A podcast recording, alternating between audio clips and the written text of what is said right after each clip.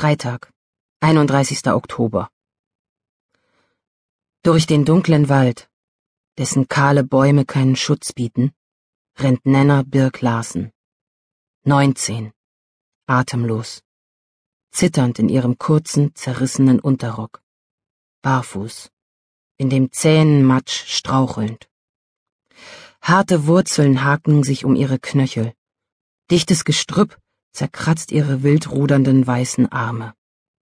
Sie stürzt, fängt sich wieder, kämpft sich aus stinkenden Tümpeln hoch, versucht das Zähneklappern zu stoppen, versucht zu denken, zu hoffen, sich zu verstecken.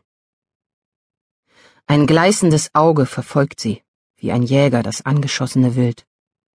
Im Zickzack, langsam näher rückend, bewegt es sich durch den Pinzesgohn, den Pfingstwald.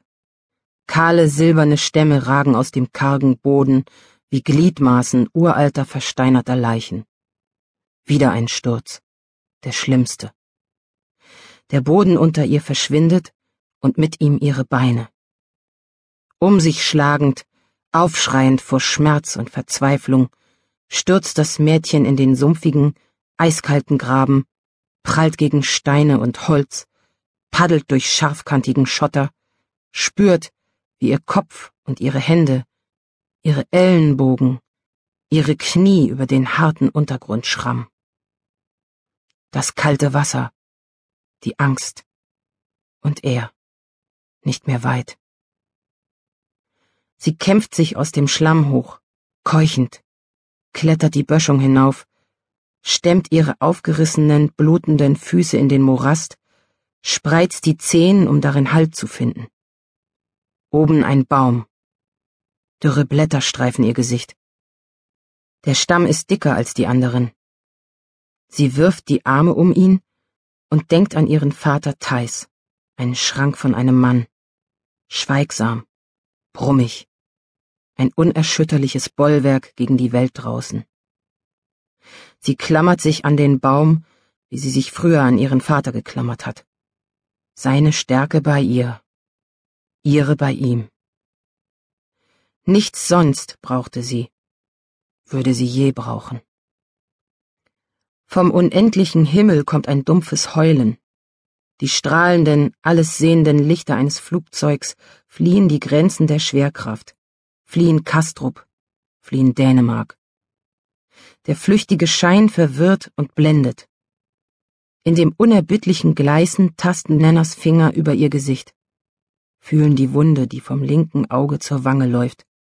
Bösartig, offen, blutend. Sie riecht ihn, spürt ihn. An ihr, in ihr. Durch all die Schmerzen, inmitten der Angst, schießt eine heiße Flamme der Wut empor. Du bist Thais Birg Larsens Tochter. Alle sagten das, wenn sie ihnen Grund dazu gab. Du bist Nenna Birk Larsen, Thais Kind und Penneles Kind.